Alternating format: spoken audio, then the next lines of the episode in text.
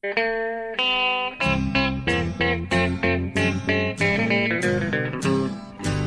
out there, we're on the air. It's hockey night tonight. Tension grows, the whistle blows, and the puck goes down the ice.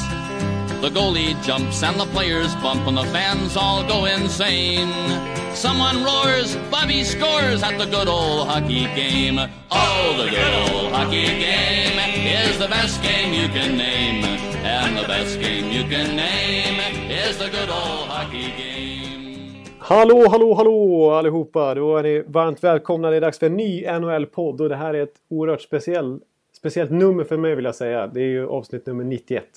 Fantastiskt NHL-nummer och 50% av podden har en, en väldigt stark relation till en spelare som har det här numret. Som är aktuell. Men jag vill, eh, och det är alltså Det- jag.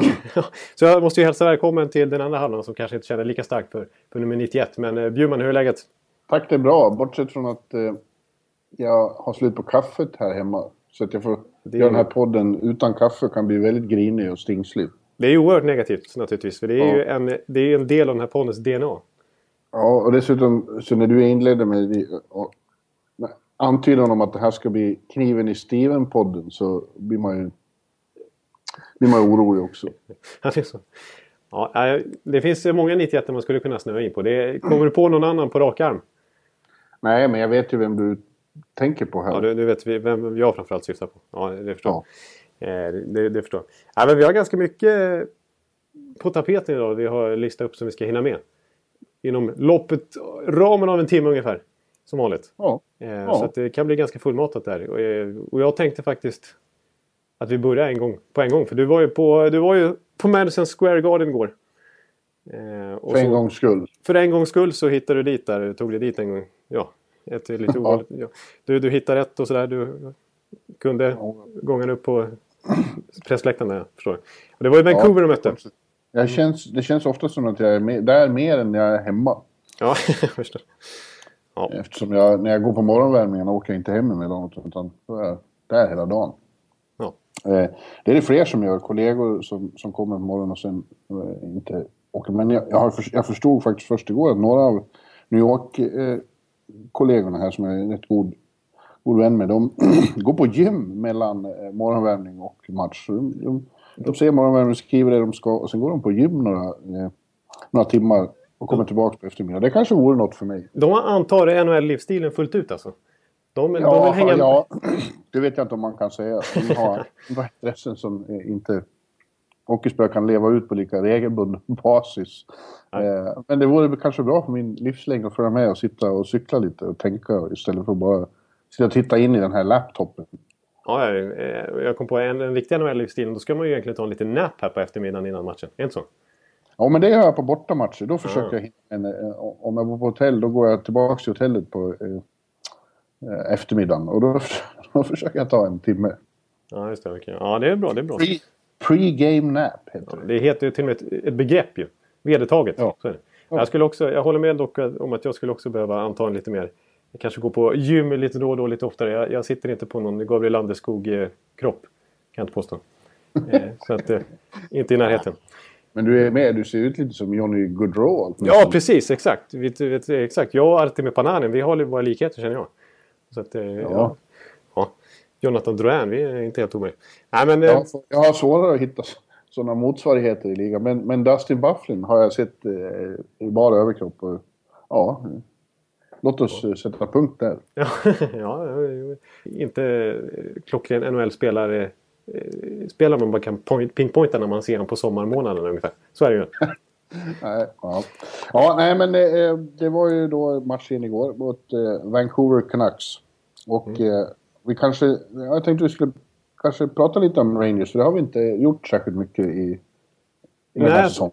Vi, vi nämner dem i förbifarten lite då och då. Henke Lundqvist och sådär. Och du är ju på matcher och sådär. Men vi har liksom inte riktigt fokuserat på Rangers någonting.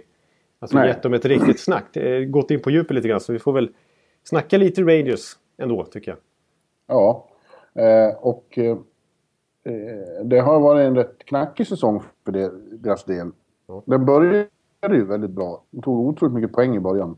Eh, men alla som eh, kan läsa siffror sa ju att eh, det här stämmer inte. Det är Henrik Lundqvist som, som räddar dem. och han var ju faktiskt i Vesina Trophy-form inledande månaden.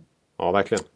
Eh, och en bit även in i november. Men sen hade han en riktig svacka i december och då har, gick det ju riktigt uselt för dem också. Ja, det var precis. Det var en riktig formsvacka där. Och Henke Lundqvist, det var lite tvärtom vad man är van med. Att Henke Lundqvist har svårt att varva igång. Och så de- december är hans månad. Det är då han liksom turnar i- round lite grann. Det är då han, Ja. hans säsong börjar palla. Men nu var det tvärtom. Nu liksom, tog det tvärstopp där för hela Rangers. Och när inte Henke Lundqvist funkar, då blev det liksom väldigt blottat. Ja, absolut. Ja, det är väldigt udda säsong för honom. Han är en slow starter i, vanliga fall. Ja. Eh, om man tänkte där bara, hur ska det här bli? Ska han spela så här hela säsongen? Då eh, blir han inte att leka med. Nej. Eh, men nej, det har varit tvärtom. Men nu försöker han, nu har det blivit bättre på slutet. Han, han är ju högst medveten om det här själv. Ja. Eh, och eh, har inte varit lycklig Nej. över sitt spel. Men har, har eh, metodiskt jobbat sig tillbaks till eh, bra. Han är, Han är stabil. Nu han, ja, nu ser han stabil ut. igen. Gör vissa avgörande räddningar och så. Eh, men lag, och laget som sådant har också stagat upp sig lite. Men min bild är att de har fastnat i... Eh, de har svårt med kontinuitet. De har svårt att få upp två, två segrar i rad. Ja, för jag, jag kollar faktiskt i schemat här nu. Alltså hur Rangers har sett ut. Sedan den 22, eller 20 december till och med så har de vunnit varannan match och förlorat varannan match. Det är ganska sensationellt. Det är verkligen jojo-lag på, på liksom, ut i fingerspetsarna de sista månaderna. Ja, och den där ett steg framåt, ett steg bakåt marschen, den brukar inte leda någonstans. Den, det slutar med att eh, man ramlar under strecket. Ja, det är faktiskt eh, åt det hållet det barkar lite då. Ja, för att de, det är ju, det är ju trängsel i kön bakom. Det är många lag som eh, vill, vill gå om, vill komma upp på slutspel Ja. såklart. Och marginalen neråt har ju blivit mycket, mycket mindre. Ja, exakt. Men de har... Eh, de har ju problem med... Fansen är ju väldigt upprörda på Alain Vignon. De tycker ju att han formerar laget och framförallt backarna fel. Jag har ju fått en ny hackkyckling får man säga. Dan Girardi till exempel. Ja, precis. eh, och eh, de menar ju att det skulle funka om... om Vignon ligger i, i öppen konflikt med fans. Inte för att han är involverad i, i, i strid, men jag har ju några i, i, i bloggen som... Eh, de exploderar ju ibland vilka backpar han, han Formerar också. Ja. formerar. Eh, och det är ju så, det- tidvis har det ju sett väldigt, väldigt dåligt ut eh, defensivt. Det har varit, de har varit bedrövliga i positionsspelet, de har varit bedrövliga i, i, i få ut puckarna, få komma ur zon. Ja. Eh, och eh, det, har, strukturen har fallit samman. liksom. Och det har ju varit Rangers styrka i Ja, verkligen. Alltså, nödvändigtvis inte... Visst, de har ju väldigt bra defensivt material att bolla med med tanke på att de har Henke Lundqvist i målet och han har haft en enorm kemi med försvararna i sättet de systematiskt spelar på. Att han backar in långt i kassen och att de eh, försvararna eh, spelar på det sätt Henke Lundqvist vill. Och liksom, eh, inte nödvändigtvis beroende av vilket backpar som är inne på isen. De liksom, det sitt, systemet sitter då. Men nu har det varit både dåligt liksom, system på något vis har fallit samman lite och väldigt dålig form på alla möjliga pusselbitar kan man säga. Ja, det känns ju kanske som att då Girardi och även Mark Stahl som, är, som ju är liksom eh, ryggraden där har varit i flera år. De har varit Så fått nya, länge. alltså få, fått nya kontrakt på uppåt 5-6 miljoner båda två senaste året, åren kan man säga. Långtidskontrakt. Man, får, man har ju känslan av att de har tagit ett steg bakåt faktiskt. De blir ju äldre. Mm. Eh, och ett halvt, ett halvt eh, steg sämre. Och det ger ju utslag direkt nu i den här exceptionellt snabba ligan. Ja. Samtidigt så är det ju då offensivt så finns det ju massa kvalitet. Men de, eh, har, det är många där som har blivit kalla och har ojämna säsonger. Zuccarello var ju extremt bra i början till exempel. Vi hade ju ett eh, avsnitt tillägnat honom nästan när vi bara satt och Ja. pratade norska. Att det- Ja, just det. Men nu är han väldigt kall. Mm. Eh, nu fick han göra ett mål igår då. Det var första på sju matcher eller vad det var. Ja, det. Eh, och det kanske kan lossna för honom då. Rick Nash är ju också helt iskall. Ja, det är, inte, det är ingen 40-målssäsong direkt igen här. Nej. Nej. Eh, så att, men, men just nu känns det som att säsongen står liksom och väger på, hur det ska bli för Rangers. Om de kan eh, spinna vidare på det. På, ja, Vancouver, det, de, de var väldigt bra mot Vancouver. De skapade ju enormt mycket chanser. 49 skott såg jag. Ja, det är eh, bästa på säsongen. Ja. Eh, men då var ju Ryan Miller extremt bra också. Det var verkligen Miller-time på, på Guardian. Ja, Miller time i allra högsta grad. Det var ju JT Miller som är ett av få utropstecken här nu på slutet också. Ja, just det. Som, Ja, är, som är riktigt bra. Han, han får ju dock, han är till exempel Tobias Pettersson och dina trogna Rangers bloggläsare har ju blivit en liten ny favorit känns det som. JT Miller har ändå eh, i all denna eh, jo, jo, jo, pendlande så i alla fall han var ganska kontinuerligt, alltså bra. Ja, Ja, det kanske tar i, det men, var men många som trodde att han skulle verkligen få sitt genombrott den här säsongen. Och han, han var väl lite tvärtom. Att han började ganska dassigt. ja, Men har blivit bättre och bättre. Nu det sett riktigt bra ut på slutet. Däremot eh, Kevin Hayes har inte varit vad, man hade, vad de hade hoppats på. nej. Eh, Men igår fick vi också se en hel svensk kedja i Rangers. Det tror jag är första gången. Eh, Med, det var Jesper Fast, Oskar Lindberg och Viktor Det Ståhlberg. var hela gänget ihop där, okej. Ja, och de var faktiskt eh, riktigt bra. De, de hörde till de som skapade väldigt mycket chanser. Viktor Ståhlberg var till exempel... Han radade upp chanser. Ja, Det var nog hans bästa match i Rangers tror jag. Tror jag. hoppas. Ja, ja, ja. Men, men alltså ja. Eh, eh, det är ju inte samma lag som i fjol när de vann President's Trophy. Det tror jag vi kan konstatera. Och. Larry Brooks hade en artikel, i, eller en krönika i Post igår där han konstaterade att den, they're done. Det- done det- till och med. Han stänger fönstret nu. Ja, det kommer inte att bli någon eh, Stanley Cup-run med det här laget. Det kommer inte att bli någon President's Trophy. Och jag, jag är lite benägen att hålla med. Jag tror att de, de ska kunna ta sig till slutspel, men jag tror inte att de har mer än en serie i sig där. Nej. Sin höjd. Ja, okej. Ja, ja, jag, jag känner att jag ligger väldigt fel ute tipsmässigt i år. Jag var lite bättre ute förra året när jag hade Chicago så här. Men i år har jag ju tippat att Pittsburgh ska vinna President's Trophy. Det ser så här halvdåligt ut måste man erkänna. Och att Anaheim Ducks och New York Rangers ska mötas i final. Så det känns som Ja, att det, det tror jag känns... Det, blir, det ska, så det blir ska mycket till nu. Ja, det ska väldigt mycket till. Jag tror fortfarande att Anaheim har potential att bli en riktig contender om de bara får ordning på sakerna. Men ja, svårare att se det med Rangers. Eh, Men jag sa ju faktiskt också redan förra säsongen att de kommer vara snäppet sämre i år. Jag, jag vill inte vara den som säger vad var det jag sa eller försöka hävda att jag vet något mer än någon annan. Eh, Men eh, jag eh, påpekade ju det, dels det att det finns eh, vad heter det, komponenter i det här lagbygget som, som börjar bli eh, äldre och segare. Ja. Men så försvann också spelare som var viktigare än det kanske såg ut, både på pappret och men Saint Louis var ju inte bra i slutspelet. Nej, men han var ju en ledare i laget liksom. Han gav ju dem en... Dels var han en ledare i laget och han bidrog ju med mycket under grundserien ändå. Eh, rätt många poäng. Eh, och så Hagelin då, som inte gick att behålla. Den, var, den sammanlagda speeden på de två är ju, är ju, är ju kännbar. ja, och även eh, Hagelins eh, insatser i forechecking i allmänhet och, och hans insatser i penalty kill i, i synnerhet. Ja. Specialty teams har inte varit bra på, på slutet heller. Nej. Ja, äh, min, min poäng tror jag med Rangers var att jag såg också på lagbyggesmässigt att det, nej, det här är nödvändigtvis inte bättre än eh, förra året. Snarare tvärtom. Men jag tänkte ändå att det, det här, jag är, nu stänger Larry Brooks fönstret redan nu. Men det har ju snackats om att det, de har bara ett eller två på sig till med det här laget. Är vi, vi, jag måste fråga lite om Jandel också hur man ska göra med honom.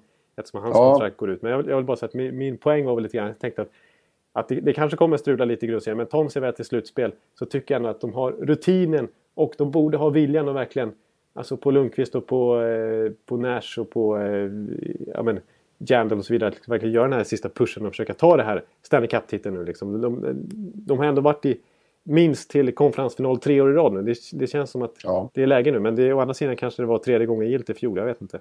Men vad, vad, vad tycker du man ska göra med Jandal då? För det är ju en intressant situation att han har utgående kontrakt och att han har en cap hit på bara 2,6 miljoner drygt med tanke på att Arizona behöll hälften. Även den här säsongen. Alltså han är ju lätt att trada men samtidigt så försämrar man sina egna chanser då.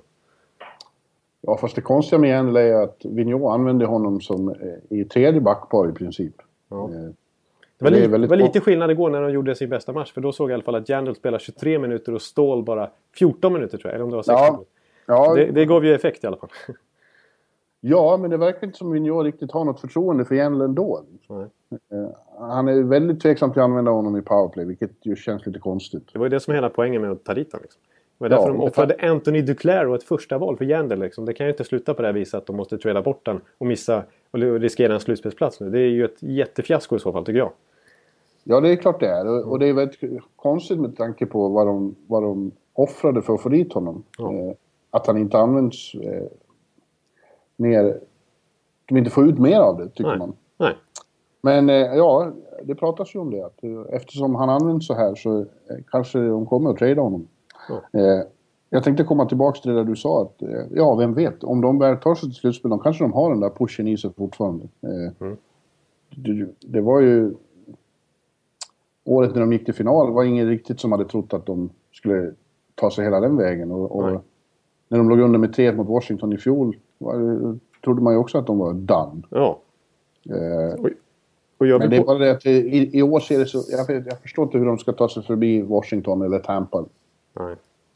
Nej, och jag, jag, ska jag vara lite ödmjuk så vill jag bara lägga till att jag tror att eh, hade Zuccarello varit skadefri där i, mot Tampa-serien hade de kanske avgjort den. Eh, Ja. Tidigare. Så att, ja. Men eh, nej, jag håller med. Alltså, som det ser ut just nu så har man väldigt svårt att, att, att se Rangers som en contender i- överhuvudtaget faktiskt. Eh, det känns som att de får fighta som en slutspelsplats. Det är lite som för 3, 4, 5 år sedan när de var sådär borderline slutspelslag och, och grejade i sista omgången ungefär. Och sen så stöka till det lite i någon omgång eller två, men inte mer än så liksom. Nej. Ja, det, ja, det är min känsla också. Och sen vet man ju inte, de brukar ju vara väldigt aktiva kring eh, trading deadline. Och var åtminstone när Glenn Sader höll i trådarna. Ja, vi får se hur, hur Gorton, hur pass aktiv han är liksom. Vad han har i sig. Mm. Sader finns ju där i bakgrunden. Han var till exempel och gick omkring med sin cigarr i omklädningsrummet igår. Snyggt. Eller utanför omklädningsrummet. Ja, det är bra. Eh, Så han är ju fortfarande president och han har ju en del att säga till om.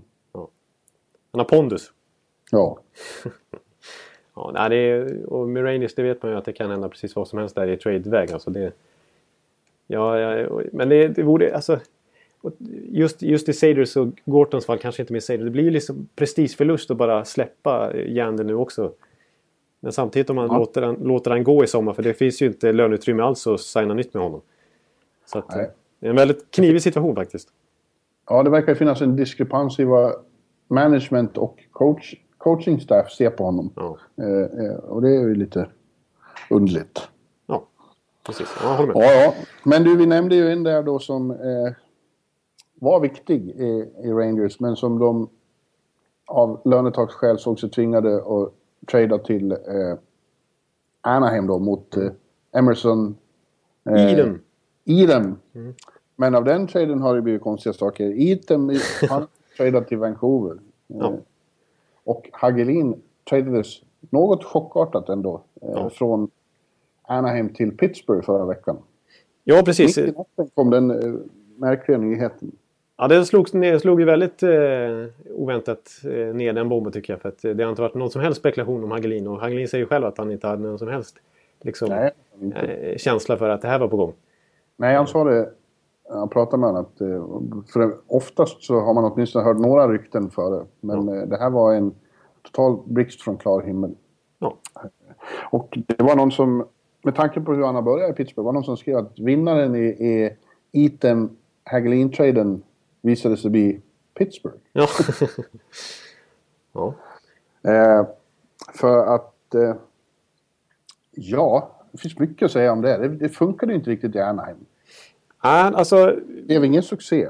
nej, nej, alltså det, lite, det blir lite konstigt så här att att liksom konstatera. Alltså än att de blir tradade efter bara några månader, en halv säsong i laget. När de byter till sig honom. Och, visst, Idem, det, han var ingen riktig fit i Anaheim heller och ett andra boll så där man byter till sig rättigheter. Men så skriver man ändå ett, ett ganska fett kontrakt som man binder upp Hagelin på en lång tid. Fyraårskontrakt, värt 4 miljoner dollar var det väl, per säsong. Ja. Och ja. då, då känns det som att det här är ju liksom en, en, en långtidslösning. Det här, är, det här är något att satsa på för oss. Liksom. Men redan efter 40-45 matcher så har man gjort slutsatsen att nej, Hagelin passar inte det här laget. Och eh, han tradas bort. Mot Perron. Mot Perron. Och visst, det handlar inte bara om att han inte... För att han kom igång lite på slutet ändå. Han fick ju spela med, med Silverberg och Kessler i andra kedjan. Och det var väl Ja, de kanske- tyckte själva att de eh, fick till bra kemi där. Ja, och fick rätt mycket förtroende och speltid. Alltså av, av coachen och hyllades liksom att det här, är- det här är, nu har vi hittat rätt lite grann. Sådär. Eh, men eh, ja, det känns ju också som att det handlar inte bara om Hagelin utan det handlar väl lite grann om att ja, dels att han kanske inte såg att han var värd riktigt 4 miljoner dollar på sikt då. Eh, men framförallt eh, med tanke på Anaheims lönetagssituation i sommar när de ska skriva nytt kontrakt med Lindholm, Vatanen, Andersen och Rakell. De, ja. Till slut efter alla dessa år av ganska eh, befriade från cap-problem så börjar ju Anaheims trupp att nu liksom bli mer och mer värd. Eller liksom det börjar äta, äta ikapp dem lite de här RFA-kontrakten, UFA och allt vad det heter. Liksom att entry level-avtal och sådär. Så att nu, nu kommer de behöva betala ganska ordentligt för sina spelare. Och då, då, ja, då såg man möjlighet här att bara få Perron som man kan chansa lite på här och som blir unrestricted free agent i sommar åtminstone. Eh, mot Hagelin att frigöra lite löneutrymme där så att man enklare kan klämma in andra pusselbitar i sommar. Men jag blev å andra sidan av den samma anledning, cap-anledningen, lite överraskad. Pittsburgh ändå väljer att träda till sig Hagelin. Jag tycker han är en jättebra fit där. Men de lägger 4 miljoner dollar till på en forward utan att investera i försvaret. Vi har ju, ja. vi har ju pratat mycket, mycket under poddarnas eh, fortlöpande här om att eh, borde inte de vara ute efter en sån som Shattenkirk eller något sånt där? Trada bort någon dyr forward och försöka förstärka, balansera upp laget. Och nu lägger man ytterligare 4 miljoner dollar på en forward. Ja, det kan ju fortfarande hända i och för sig. Ja, det är sant. Eh, ja, jag, jag, jag, förstår verkligen vad du säger. Men eh, det har ju... Som sagt, han har bara spelat två matcher än, så det är väldigt svårt att säga något. Men han har fått chansen direkt i en kedja med Malkin och Kessel. Och mm. eh, säger själv att han känner sig omedelbart mer hemma i Eastern Conference Hockey. Mm. Eh, där det går mer eh, syd-nord. Mm. Eh, och hans speed och hans energi känner han kommer bättre till nytta här.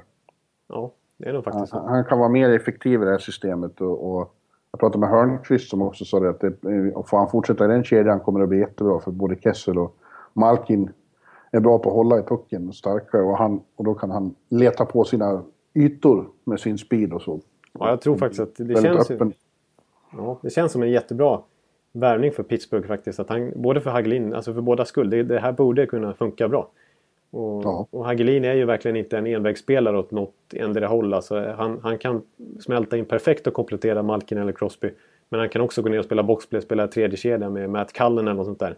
I en uh, tight slutspelserie liksom. Ja. Så att, eh, det är ju en jättebra värvning. Och nya coachen där, Steve uh, Sullivan. Ja, han, hade ju, han hade ju Hagge som assisterande i New York här ett par år. Och uh, han hade ju pushat för den här traden då till. Han ville väldigt ja, gärna ha honom. Ja. Men både Rangers-fansen och Pittsburgh-fansen är lite uh, konfunderade över det här. ja, det är en gammal antagonist. Ja, det är det verkligen. De har ju mötts i två slutspelsserier och ett långt antal infekterade grundseriematcher och eh, ja, så sent som senast så var det ju faktiskt Hagge som sköt ut eh, Pittsburgh i slutspelet med ja, overtime-mål i femte matchen här på Garden. Eh, och eh, Pittsburgh-fansen, jag har förstått rätt många tyckte tyckte rätt illa om honom rent bara ja, för hans eh, framtoning. Ja, hans, eh, hans, hans uppsyn när han har gjort ett eh, viktigt mål åker förbi. Alltså den kan ju, den kan ju uppfattas som lite irriterande för ett motståndarlag kan jag känna. Kanske. Ja, det är möjligt. Mm. Eh, och samtidigt har han varit väldigt populär här i, i, i Rangers. Då. Ja, verkligen. De, de tycker in, verkligen inte om honom och, och se honom hos en... Eh, I Anaheim var en sak. De möts ju bara två gånger om året. Mm. Men att se honom hos den bittra rivalen Pittsburgh, det svider i många Rangers-fans. Ja. För om jag inte läste fel någonstans så är för Hagelins del det lag han har mött, mött flest gånger totalt sett i sin NHL-karriär, om man räknar in både slutspel och grundserie, det är just Pittsburgh. Ja. Så det, det blir ju lite ironiskt att det är just där han ska in och hjälpa nu liksom. Ja, ja jag, jag tyckte det såg väldigt konstigt ut när jag såg honom första gången i tröjan. Ja. men eh, men han, han är ju en, en, positiv människa själv som försöker se, uh, vara optimist i alla lägen. Ja. Och eh, jag var väldigt glad att få, få bli lagkamrat med Hörnqvist som han ju känner väldigt väl. Ja. Uh, jag, som is... att, jag gillar ju, han var ju min go-to-guy här i New York. Ja, det är bra att han är på Eastern Conference igen nu så nu ja. kan snacka med honom. Ja, jag tycker väldigt mycket om Hagge. Han ställde ju alltid upp oavsett eh, formsvacka eller eh, formtopp liksom och svara på frågor ja. och sådär. Förlust eller vinst. Eh, efter Stanley Cup-finalförluster och så, så man kan alltid prata med, med Hags. Ja, exakt. Ja, jag, får, jag får upp en scen här från förra slutspelet tror jag det var. När, när, eller om det var två år sedan, jag kommer inte ihåg. När, när de, Hörnqvist och Hagelin möts vi liksom efter en avblåsning vid mål vid kassen och det blir tumult och alla börjar bråka och grejer. Och jag tror Hagelin... Ja, det var nu senast. Det var nu senast. Och Hörnqvist Ja. bara kommer och kör världens ryska nacksving och bara trycker ner Hagelin. Liksom. Ja. Riktigt, eh, riktigt vårdslöst alltså. Så att, Ja, det där får de reda ut över, över någon middag. Den giffen är inte att leka med. Alltså, den, Hörnqvist tar nog hand om honom väl nu. Han, det var han ju... Killarna i Nashville är fortfarande så här... Eh, lyriska när de pratar om hur snäll Hörnqvist var med dem, mot dem när de kom till Nashville och tog hem dem på middagar och såg till att de trivdes och så. Eh, så det gör han säkerligen med Hagge i Pittsburgh nu också. ja, det skulle jag tro. Ja, just det. Mm. Och då får de väl försöka reda ut den där gamla konflikten då. Ja, för det känns som att där har de lite att prata om faktiskt. Den, var Ja, inte, den, var, den stack ut alltså. Men, ja, men jag, tror att, ja, jag, jag tror att det ändå... Även om jag som sagt, min första reaktion var just Pittsburgh liksom, med deras löntagsstruktur. Men eh, jag tror ändå att det här passar väldigt bra för dem. ja. Eh, och samtidigt så kan jag inte låta bli att tycka att eh, Jim Rutherford in, inte riktigt får godkänt för sin Perron-värvning från förra året. För att han offrar ju faktiskt ett första val för honom. Eh, nu slutar det ändå att han får Hagelin så man ska väl inte klaga då. Men eh, det kanske Ja. var bra till slut ändå. Han känns inte som general manager of the year i år heller. Nej, Ändå. tyvärr får vi nog eh, säga det till den gode Rutherford som börjar gå på ålderns höst nu och, och behöver lite vänliga uppmuntrande ord efter en säsong som denna. Men, men han, han, är inte, han är inte Stan Bowman, det är han inte. Nej. Faktiskt. Eh, och samtidigt, samtidigt tycker jag att det är lite intressant eh, med Anaheim vill jag bara säga det. För de har ju, det, det snack, fortsätter ju att snackas om dem. Det var inte just eh, Hagelin som, som, där, eh, som nämnts i trade-sammanhang. Eh, Men eh, det är mycket snack om Anaheim att de, de sitter ju på en riktig guldgruva på backsidan. Eh, för de har ju fått väl, alltså jag menar, de har ju redan Lindholm och Vatanen och Cam Fowler som varit rätt bra i år trots en svag säsong för laget. Eh, och de har Simon Desprez som är på väg tillbaka efter från just Pittsburgh tidigare som är på väg tillbaka efter hjärnskakning. Eh, Eh, men så utöver det så är Shea Theodore som är ett gammalt första rundaval kommit upp och gjort det jättebra. Eh, han är inte Shea Webber men han är i alla fall Shea Theodore och liksom ser ut att kunna få en fin NHL-karriär och det är eh, en bra back. Och den här Brandon Montour som också är ett högt draftval, eller i alla fall andra runda tror jag för några år sedan.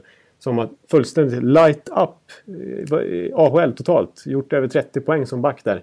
Och högerfattad offensiv back, sån här typisk man, man vill ha. Som många lag är ute efter. Så att de har ju verkligen trade baits där. För, Ja. för många NHL-lag att liksom, eh, rycka i. Så att jag, tror inte, jag tror att vi får återkomma till Anaheim och, och trader inom kort här faktiskt. Ja, ja, vi kan nog få återkomma till dem på många vis. Ja, Eh, tror jag. Eh, vi avskriver inte dem från, eh, från våra... vi- Visst, eh, det- det- de ser inte ut som en contender just nu men vi, har ju, vi måste ändå stå i vårt kast lite grann att vi har tippat dem högt inför säsongen. ja, ja, min final var ju som bekant Pittsburgh-Anaheim. Så nu har Carl Hagelin spelat i båda mina finallag Ja, från, det. före säsongen. Det vore ju, det vore ju eh, spännande. Men eh, det är andra powerhouses som eh, känns som de har tagit över nu. det får man säga. Och jag satt och tänkte på det igår. Tänk att man aldrig lär sig. Att man sitter i november och, tror att det som händer då har någon slags betydelse för hur det ska sluta. Eh, Ja, Det har det inte. Det är samma sak varje, varje år. ja, man, man glömmer jämt och tror att ja men herregud, titta på Dallas nu, titta på Florida. De kommer ju att bli finallag. Oslagbara. Vilken maskin. Ja. Liksom. Ja. Montreal Men Canadiens, näst- nio raka segrar. Det här är ju... De kan, det är ju Ja. plan the parade liksom. Det här är ju... Det här är ju... Det här äntligen Kanada vinner ett, ett Stanley Cup igen liksom. Känner man. Ja, och så har det verkligen inte gått. Jag vet inte var vi ska börja här, men Nej. Eh, jag vill bara, vi börjar på den positiva sidan då med de som, alltså Chicago. Mm. Vi var inne på dem redan förra pod- podden, men nu har de alltså tagit, tog igår sin tolfte raka seger. Klubbrekord i denna anrika klubb. Ja, det känns som att vi kan liksom inte bara eh, släppa det helt rakt upp och ner utan vi måste eh, ta upp Chicago igen alltså. Ja. För de är... Ja, det, är så, det är så jävla imponerande. Eh, med tanke på, vi har sagt det flera gånger, de har spelat mer hockey, de har spelat oerhört mycket hockey sista åren. Kärnan där av- som, som är kvar. Borde ha Stanley Cup hangover. Och har fått byta ut så många eh, eh, komponenter igen inför den här säsongen. Och så blir det samma slags eller, segermaskin igen. Mm. Eh, det är en av deras, ett av deras bästa grundserieframträdanden någonsin det som pågår just nu. Ja, för de, det är, Chicago Blackhawks är nödvändigtvis inte ett grundserielag. Det är lite LA Kings-vibbar på dem. Att de puttrar igenom grundserien och sen tänder de till när det väl blir vår och sådär. Eh, men nu, nu är de ju bättre än någonsin, får man nästan säga. Alltså 12 raka säger det är klubbrekord liksom. Det, och Patrick Kane har redan slagit sitt personliga målrekord. 30 baljor har han gjort hittills. Eh, tangerat i alla fall. Och leder både skytteligan och assistligan i hela NHL och är helt överlägsen i poängligan. Han har sprungit iväg från Jamie Benn och Tyler Seguin. Ja, det är lite skrämmande det där. Men han har gjort 30 mål en gång förut. Ja. Eh, och då tog det 82 matcher. Nu har han spelat 49 och uppe i 30 mål. Vad, ja. ska hända? Och leder assistligan därutöver liksom. Ja. Ja, hans säsong är ett monster till säsong. Ja. Eh, men eh, Michel Therrien sa ju det häromdagen. De hade, slog ju Montreal då och han sa att eh, de är bättre i år än vad de var i fjol. Chicago alltså. Och det låter ju helt sjukt med tanke på vad man sa ja. inför säsongen när, när de tvingade släppa Patrick Sharp. Liksom, som var ändå en, definitivt en viktig del i ryggraden där. Han som varit där längst i klubben. Han som var med när det var ett vrak, Chicago Blackhawks. Och liksom ja. hållit ihop, varit en röd tråd här i ett decennium liksom. Och så Brandon Saad naturligtvis som skulle ju vara, skulle bli en riktig ny kugge här tänkte man. Ja, och Johnny Oduya som var en väldigt viktig del av deras topp 4-back block där. Ex exakt, backsidan kändes ju svajig liksom. Att, eh, visst, det, det höll ett slutspel att gå på fyra backar i princip. Men nu när en av dem är borta dessutom och man byt, tog in Trevor Daley istället så ska de hålla i 82 matcher liksom.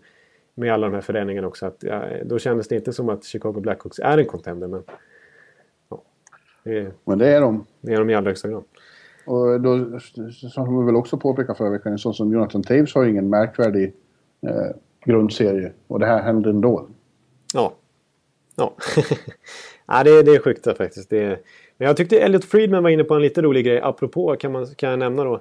Eh, apropå eh, eh, kontrakt som jag pratade om med Hagelin. Och jag, jag, jag, jag tänkte på till exempel på Steven Stam, eh, Pittsburghs lönestruktur och eh, att Steven Stamkos ska ha ett nytt kontrakt. Men att Anse Kopitar eh, binder upp sig på 10, 10 miljoner dollar per säsong 8-9 år.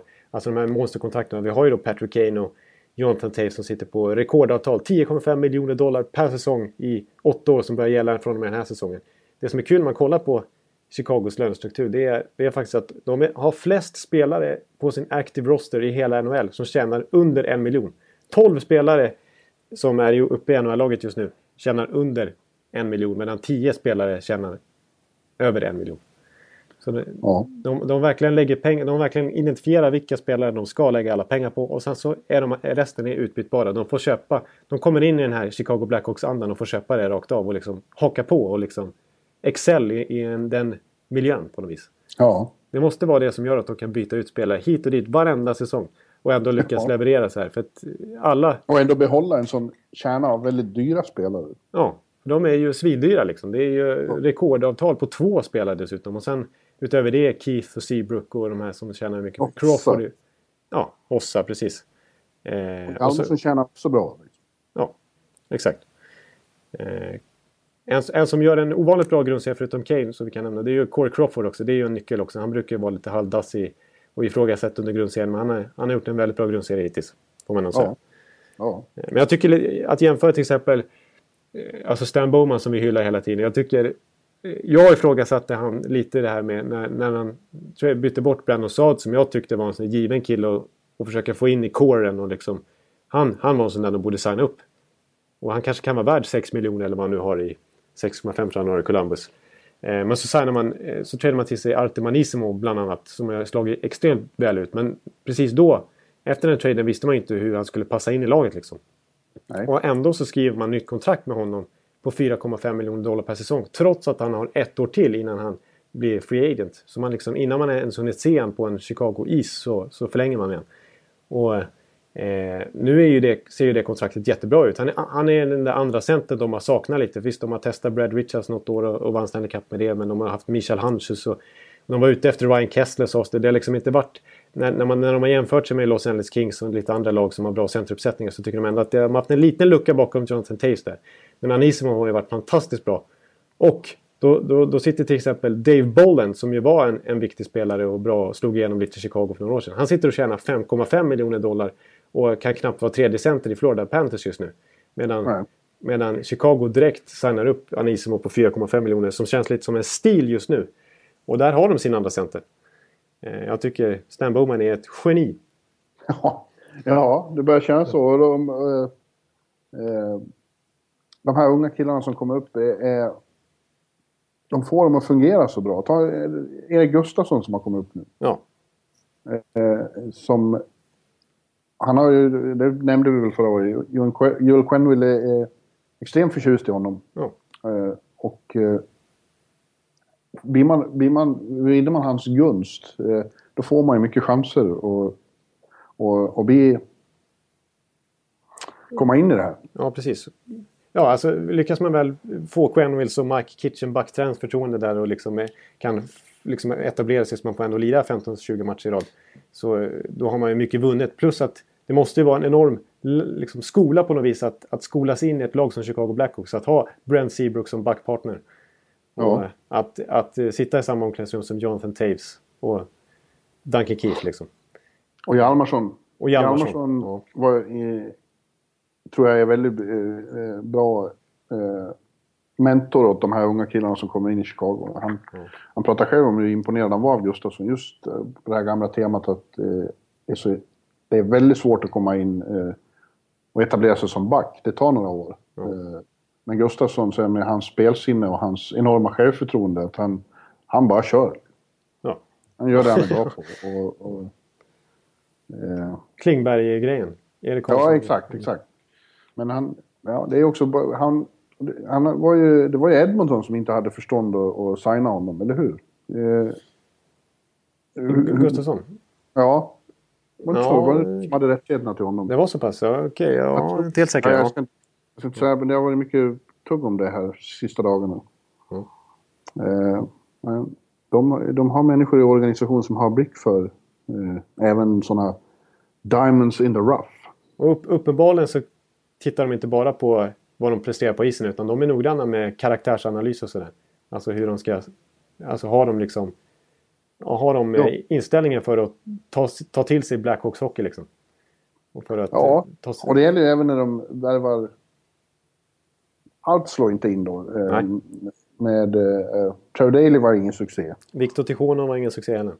Nej, men uh, de är ju väldigt nöjda med till exempel att de fick Roosevelt och, och behåller honom. Ja. Uh, och Scuderi tog de den här säsongen. Ja, just det. Just det, just det. Mm. Och Panarin. Eh, menar... ja, Panarin är ju en grym succé. Det är 6 plus. Det är ju eh, en Calder Trophy-kandidat av högsta rang. Ja, precis. Ja, det, det var ju 20-tal klubbar eh, som, som ja, anmälde intresse där, men det var Chicago som vann racet. Trots att jag tror att de inte ens erbjöd den bästa dealen ekonomiskt, utan de lyckades övertala Panarin på andra grunder. Liksom. Ja. Att, ja, så men eh, det är ju en till då klassisk power, eh, eller en force som, the force is rising i ja. Pacific Division och det är ju Los Angeles Kings. Och det, det har blivit som vanligt de sista fyra, fem, ja, bortsett från i fjol då, att eh, det känns som i väst så kommer det att sluta med ett, ett en enorm heavyweight fight mellan Los Angeles och Chicago. Ja, det är lite Mayweather mot eh, Klitschko eller eh, Pacquiao eller någonting. Som det är. Nu blandar du olika viktklasser. Ja, nu, nu gick jag. Det är sagt. Jag är ju lätt fjädervikt. Så jag har inte koll på, på de här tungviktarna. Men, nej. men, men eh, exakt. Eh, det känns som att Kings har sprungit ifrån där i Pacific och, och kommer ju...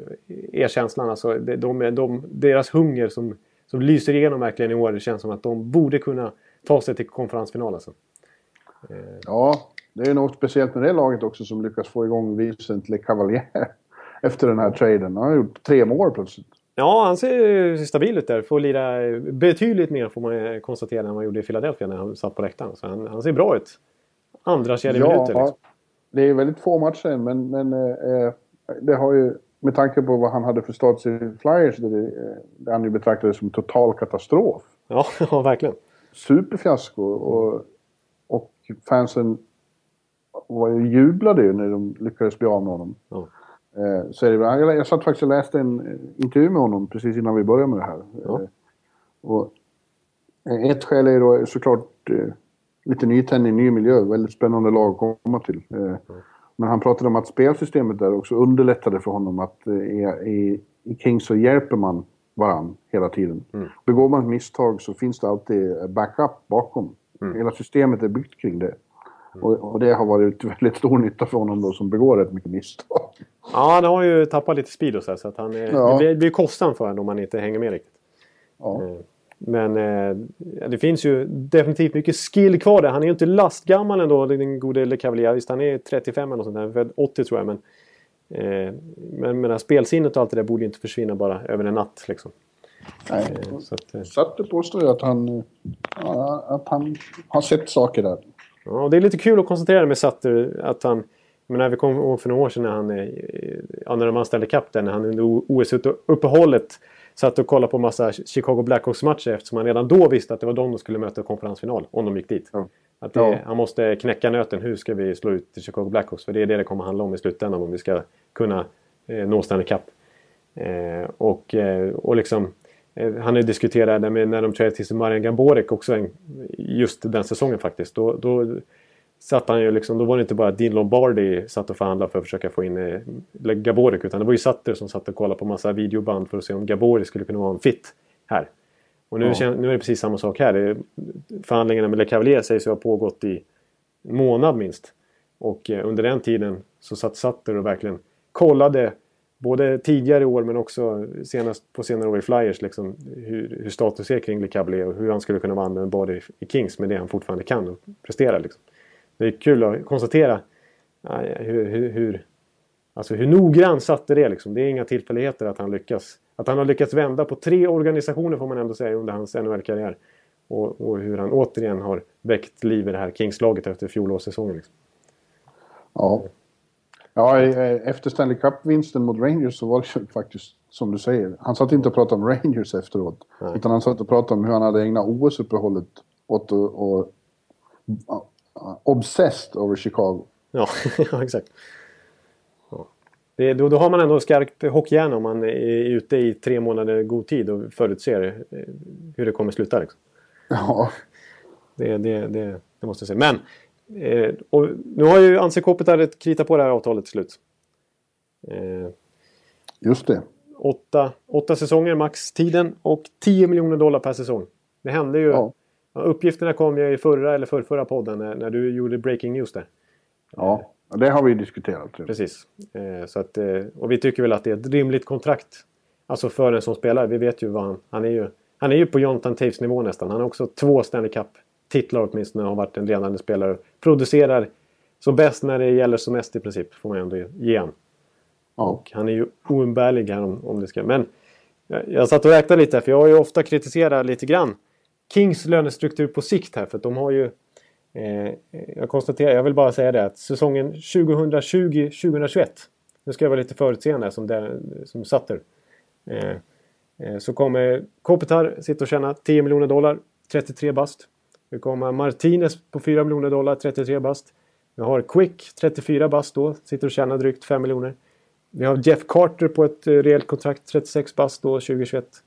Och eh, vi har Dustin Brown som redan börjar tappa ganska ordentligt som är 36 bast den säsongen och fortsätter att tjäna över 5 miljoner dollar. Och så har vi Marian Gaborik som är 38 bast den säsongen och tjänar väldigt mycket pengar också.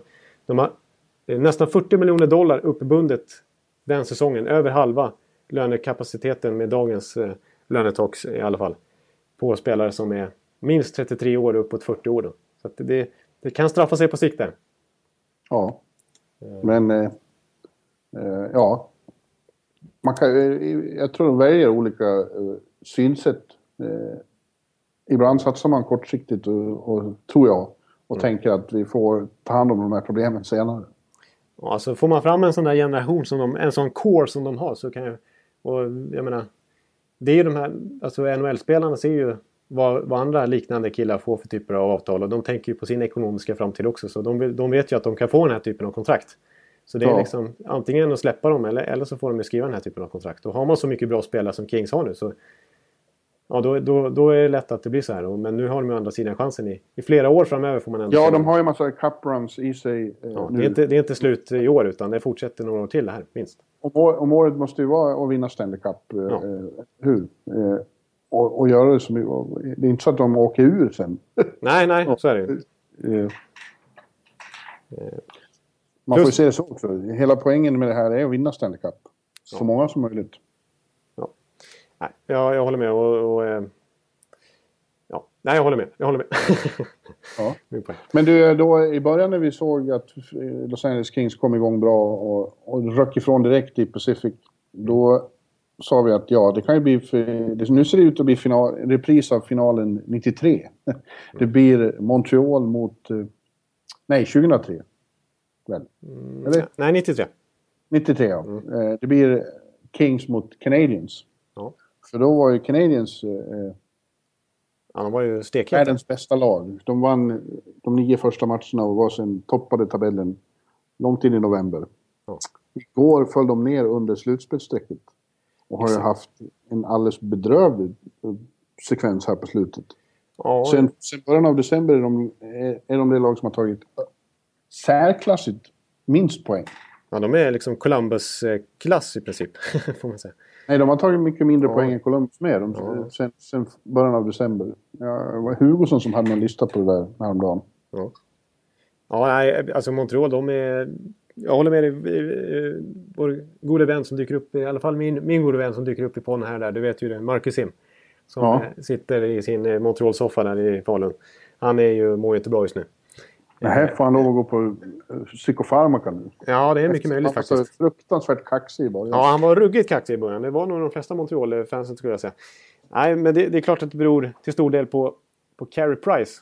Att han är borta och att han fortfarande är borta och förhoppningsvis är tillbaka någon gång efter All Star-breaket. Men det har dragit ut på tiden där. Men eh, nu är det ju seriösa röster som höjs att eh, Michel Terrien måste bort. Eh, att Mark Bergevin måste, vara, alltså måste göra större moves än vad han vågat göra hittills. Han, jag hyllar honom för sina små smarta drag som har lyft laget Ja. lite grann i några procent hit och dit. Men nu vill ju fansen se något som lyfter dem 10-20 procent istället för 3 procent. A lot can happen in the next three years. Like a chatbot may be your new best friend. But what won't change? Needing health insurance. United Healthcare Tri Term Medical Plans are available for these changing times. Underwritten by Golden Rule Insurance Company, they offer budget friendly, flexible coverage for people who are in between jobs or missed open enrollment. The plans last nearly three years in some states, with access to a nationwide network of doctors and hospitals. So, for whatever tomorrow brings, United Healthcare Tri Term Medical Plans may be for you. Learn more at uh1.com. Fansen är ju, det vet vi för alla lag, de är extremt otåliga också. Ja. Det finns inget, det De är finns många inget, otåliga. Ja, det finns inte mycket, eh, eh, vad heter det, tålamod.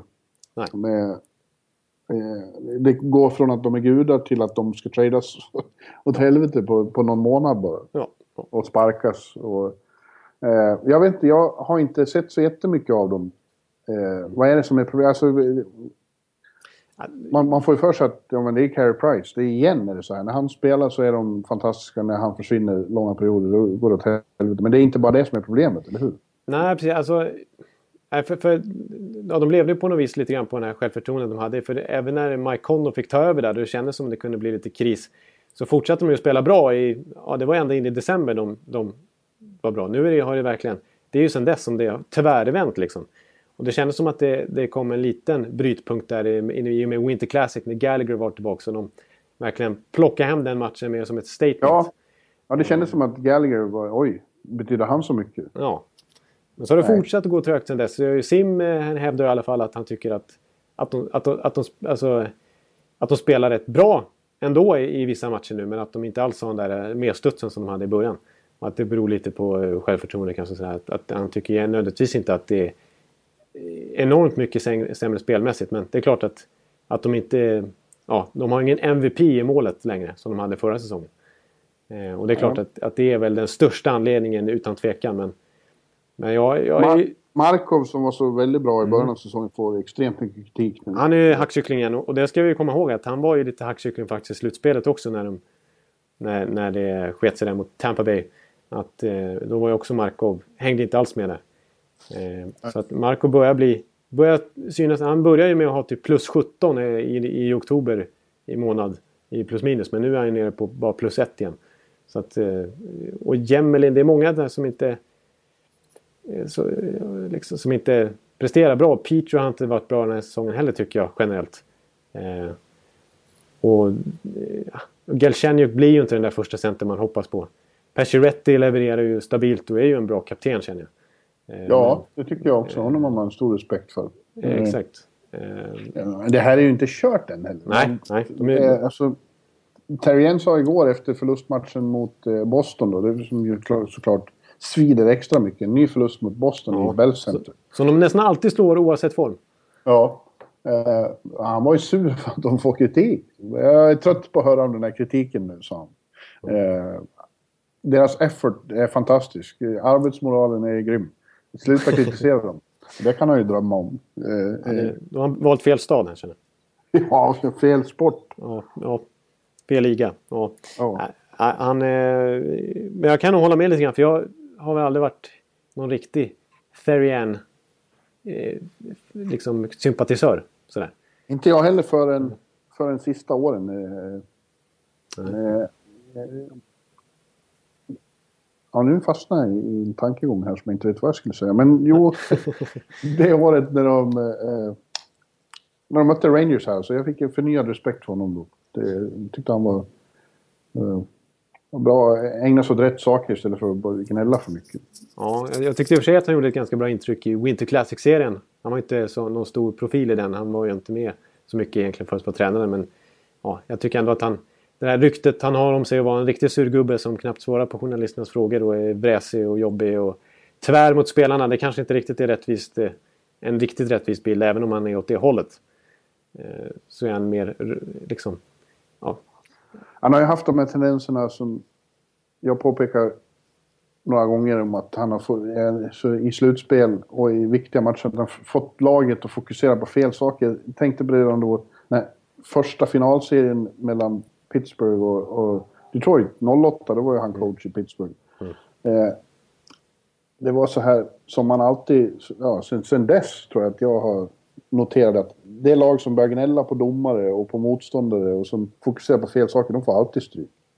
Eh, och han gjorde inte annat. Och sen kom den här fantastiska serien för några år sedan mellan Senators och, och Canadiens. Eh, När de var så förbannade på, på valrossen och på laget. Och så. Han gjorde inte annat än prata om allt som var fel med Ottawa. ja och domarna och allting. Nej, exakt. Ja. Nej, det är och, möjligt. då bara, och, och de bara, Ottawa bara flinade och spelade vidare. Och, och han, det känns som han har fått bukt med de tendenserna. Ja. För det leder inget som man får laget att fokusera på fel saker. Nej, precis. De måste ju ändå stänga ute sånt där och fokusera på sin uppgift. Och på sitt spel och sin, sitt system och det de ska göra. Ja. Ja. Eh, Men jag tyckte Maxim hade, hade ett litet intressant förslag. Han är ju inne nu på att en naturlig koppling som, som en eventuell ersättare. Det skulle vara ett namn som vi nämner varenda gång vi pratar om eh, en, ett NHL och ska ha in en ny tränare. Boucher. Boucher, precis. Han är ju tillgänglig och han är ju fransk-kanadensare och han har rattat eh, AHL-laget en gång i tiden med väldigt stor framgång. Så det är ju en, en otroligt na- naturlig koppling att han skulle gå in där till slut. Eh, så att det, det, jag ser det inte ut- uteslutet. Å andra sidan har jag för mig att Therian skrev nytt kontrakt ganska nyligen och har, har några år Ja, till. det gjorde han. Så det är inte Det bara, gjorde- precis, så det är inte bara att sparka honom hur som helst. Så han, han är ju tätt ko- ihopkopplad med Bergevin där. De har ett nära samarbete och är liksom, det känns inte som att, att han ligger är nära att få sparken i, i Bergevins bok i alla fall.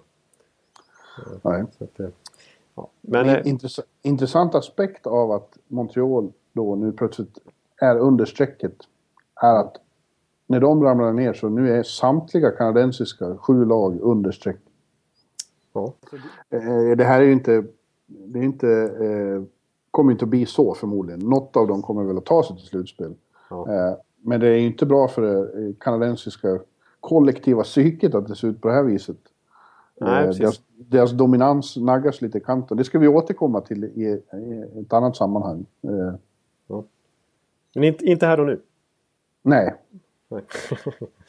Nej. Nej. Men eh, ja, bara intressant att konstatera. Ja, jag håller med. Jag håller med. Jag håller med. Men eh, du, vi har, vi har två lag till vi tänkte vi skulle ta upp. Innan vi går vidare. Jag känner att vi har hållit på ett, ett bra tag nu så vi kanske får rappa på lite. Ja. Eh, men tycker vi ska... Vi, vi får väl en, vi, det här är ett lag som... Eh, som jag känner starkt för och som vi ofta pratar om. Men vi får väl bara nämna då att när, när Chicago har 12 raka segrar så har i alla fall Tampa Bay nu radat upp 6 raka segrar. Och ja. gått förbi Montreal faktiskt och ligger på slutspelsplats nu efter en ganska jobbig position där i december när de hade många poäng upp och hade en riktigt svajig form och hade jättesvårt att, att få, till, få till det liksom.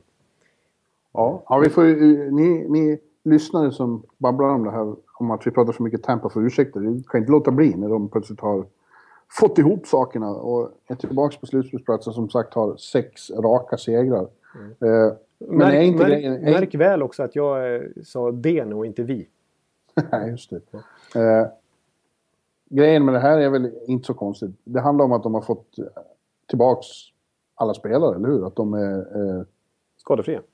Att de är skadefria och kan ställa upp med det lag de vill. Är det inte så enkelt? Ja, jag, jag tycker att det nog är den det, det, Så är det bara helt enkelt. För att de hade ju under, under stora delar av säsongen så visst, det, det har lite med baksmälla att göra också naturligtvis. Eh, på något sätt kändes det som att de inte riktigt tände till i början av säsongen och att... Eh, att det, var... det är ju väldigt svårt när man har varit sin första final och plötsligt ska spela träningsmatcher och sen grundseriematcher. Det är många som har haft problem med det. Ja, och så helt andra förväntningar på sig. De var liksom en underdog, en, en lite Dallas Stars på något vis. Eh, förra ja. säsongen och nu, har de varit, nu är de liksom en, en cup-favorit nästan. En contender, en sån där som det snackas om. Att, att de ska, nu ska de bara till slutspel igen och gå till final igen liksom. Eh, men eh, eh det beror naturligtvis eh, till största anledning på att eh, jag menar, André Palat har missat stora delar av säsongen. Tyler Johnson har missat stora. De har haft, alltid har de haft fyra, fem skador samtidigt. Det har varit det ena och det andra, det har inte varit samma hela tiden. Men, men nu är, har de inte en enda spelare, förutom då Mattias Ölund, som varit skadad i fem år på injury ja. reserve. Det är den enda, den enda skadan faktiskt i den aktiva rosten just nu. Och det är klart att det, då märks det på isen att, att det går att prestera lite bättre. Sex raka segrar är ju ett tydligt tecken på det. Jag tycker de är riktigt bra nu. De eh, körde över Edmonton. De släppte in fyra mål men de gjorde sex och jag tyckte de var klart överlägsna i den matchen här natten. Jag tycker eh, Tampa ser bra ut nu. De ser riktigt bra ut nu faktiskt. Det, det, ja. Som objektivt ja. sett vill jag säga ändå. Det är, lika, det är nästan lika som i, i, i väst, att det är två lag som man ser att ja, det är de här två det handlar, kommer att handla om in the end och det är Washington och Tampa. Men det hade vi nästan förutsett också före säsongen. Ja, på pappret mm. när man tittar på klubbarna. Kanske Pittsburgh tycker man på pappret i alla fall offensivt sett borde vara med också. Men eh, alltså sett lagdel för lagdel så är ju Washington och Tampa ruggigt svårslagna i East alltså. De har alla bitar på plats. Man säga. Ja. Och eh, jag, jag, jag, försöker se det här positivt lite grann. Nu, nu ska jag inte liksom, visst, Tampa det är fortfarande bara fyra poäng ner till slutspel så man ska inte ropa hej igen här som supporter heller. Men eh, jag undrar om det kan ha varit en liten, liten så kallad blessing in disguise. Ett ordval vi använde med Henke förra säsongen när han blev skadad och kunde och Cam Talbot kom in och han faktiskt fick en viloperiod på en dryg månad och sen var riktigt bra i slutspelet. Eh, jag undrar om, om det här kanske var liknande för Tampas spelare. Att det kanske varit bra för André Palatto, Tyler Johnson och Brian Boyle och Callahan och några till att, att vara lite skadade. Och nu blir jag avbruten mitt i podden här. Nu? Oj, oj, ja, nu, vet du, nu är det någon in och ringa till eh, Martin Motoma eller någonting här tror jag. Det var stökigt. Ja, men nu, nu lystes eh, ljuset. Ja, det hände massa, massa grejer i Sport Sebastian. Ja, ja. Nu, nu är jag tillbaka. Nu, nu. Men eh, att, eh, att, eh, ja, men att de liksom fått varva igång lite långsamt den här säsongen och att eh, varit borta en hel del. Och det i sin tur har gjort att till exempel Vladislav Namestnikov och Cedric Paquette och eh, ah, Andrei Suster faktiskt och några till har, har tagit ganska stora kliv den här säsongen. JT Brown. JT Brown inte minst. Eh, de har liksom fått kliva upp från att vara healthy scratches eller spela fjärde kedjan så är det... Men Namestikov är ju faktiskt första center just nu. Eh, och eh, har varit så ett antal gånger den här säsongen och, och liksom de har växt in den på ett annat sätt och nu när, när, när hela laget är skadefritt så, så har de här eh, liksom klätt på sig en, en växt in i NHL-kostymer på ett annat sätt. Och ja. Jag tror att det kan faktiskt ha varit, ja, som det ser ut just nu i alla fall, så har det varit positivt för Tampa Bay. Mm. Ja. Och eh, Drouin-historien har inte alls eh, inneburit något eh, negativt för resultatmässigt i alla fall. Eh, Nej, tvärtom har det nästan varit bra att han, inte, att han varit nere i AHL så att de har kunnat slippa de frågorna i omklädningsrummet. där har, ni, där har ni inte light it up som du nyss använde uttrycket. Nej, verkligen inte. Tvärtom. Eh, så det är lika bra att göra sig av med honom nu så slipper, det, slipper Tampa det där problemet. Ja, jag, jag vet inte riktigt. Nej, alltså... Ja, nej, nu ska vi inte gå in på det nej, igen. nej, det har vi inte. Det har vi gjort tillräckligt Vi är många så gånger. långrandig då så. Eh, Ja. eh, vi går vidare. Säger, jag säger eh, sammanfattningsvis om det. Det är svårt att se något annat just nu än att det kommer handla om en supermaxkamp mellan Washington och Tampa i maj. Ja, jag, jag, Ja, jag skriver under på det faktiskt just nu. Jag, vill, eh, jag jinxar lite där. Men jag tror att det, just nu så känns det som att om vi ska vara lite förutseende, om vi ska vara lite sattermässiga så tror jag att det är så det kommer bli faktiskt. Ja. Eh, och innan dess så är det faktiskt inte omöjligt att eh, Washington eller Tampa får möta en, en gammal bekanting som de kanske inte hade räknat med förra säsongen att de skulle få möta i en tidig slutspelsomgång. Men chansen finns att Carolina går dit nu. Ja, precis. Det, det ser oväntat bra ut för Carolina. Jag tycker att det är dags för att, att ta upp dem. Vi har lovat det några, några, några veckor här och där. Det är några lyssnare som har påpekat. Vi borde nämna Carolina någon gång i den här podden också. Ja, Eh, borde vi. det, det får vi väl se till att göra nu med tanke på att vi avskrev dem lite grann inför säsongen. Det fanns oro. Truppen såg lite för tunn ut. Återigen inte hänt så mycket sen förra säsongen. Och eh, att andra lag till exempel. Vi trodde ju mer på Columbus till exempel. Eh, men eh, de gör det bra. De är bara, bara tre poäng ifrån wildcard-plats. Ja, det är de. Allra Eh, högsta grad med i racet faktiskt. Eh, eh, Ja, eh, jag är imponerad av eh, Bill Peters. Jag tror han är en väldigt bra coach. Jag tror också det. Jag, jag tror han är... Han är ju Detroit-skolad. Ja, Varit under Babcock och sådär. Och, och eh, jag tror faktiskt att, att Peters... Jag menar redan förra säsongen såg man tecken på att han, att, att han fick Carolina att bli jobbigare att möta och att, att de jobbade hårdare. Att de liksom köpte lagkonceptet lite mer på något vis. Och de hade ett jättebra boxplay för. De hade ju en New York Island stretch där när de gick en månad utan att släppa in ett enda mål i boxplay till exempel. Och i år så finns det tecken som är bra också. Jag menar de, de skjuter faktiskt fjärde flest skott i hela NHL. De har skjutit... Sån här statistik är ju ganska ointressant egentligen. Men de har skjutit 271 fler skott än vad Dallas Stars har gjort den här säsongen. ja. Det är ganska mycket. Och eh, de spelar ju 60 minuter match efter match, tycker jag ändå. Visst, de har några... Eh, jag, jag, alltså, jag tycker, sett till det spelarmaterial de har, så får de ut extremt mycket. Ja, extremt. Mm. Exakt. Jag tänkte just säga att det känns som att han har fått in en struktur eh, som är väldigt effektiv för det här laget. Mm. Eh, och där, där spelare som man kanske inte har trott skulle visa, ja, in särskilt verkligen excellerar. Och vi har ju vår landsman Viktor Rask som ett utmärkt exempel på det. Ja. Som är eh, faktiskt... Alltså som, jag måste säga, erkänna att jag hade, trodde inte att han skulle ha någon... Att han skulle få den här utvecklingen, inte i år men överhuvudtaget så att han... Att, eh, Nej, nej. att han nödvändigtvis skulle bli en topp 6-spelare i NHL höll inte jag för givet på något sätt. Eh, Nej. för några år sedan. Men nu är han ju en jätteviktig spelare för Carolina. Han spelar både Han är en boxplay, pålitlig tvåvägsman. kan spela både center och ytterforward, göra mål och spela fram. Blocka skott och eh, slå fina mackor liksom. Jag tror att han är en sån som coacher älskar att ha. Ja, En Bill Peters-spelare liksom. Ja, Alltså Som- precis den typen. Ja. gör inget väsen av sig, bara är extremt pålitlig. Men ju också producerar en hel del. Jag skulle nog vilja säga att Viktor Ask är Sveriges mest underskattade NHL-spelare sett till vad han får för uppmärksamhet och så. ja, det är nog inte helt uh, orimligt. Jag tycker faktiskt att han är aktuell för... Nu snackar jag om att han är en topp 6-spelare i Carolina, men han är ju en exceptionell bottom 6 alltså han, han är ju, Det är just det här med att han känns som att han kan köpa vilken roll som helst. Att han är definitivt aktuell för en fjärde, tredje kedja-roll i World Cup. Ja, Det, det skulle jag inte utesluta. nej absolut. Jag, håller med. Jag håller med. Vi måste ju ha sådana spelare där också. Ja.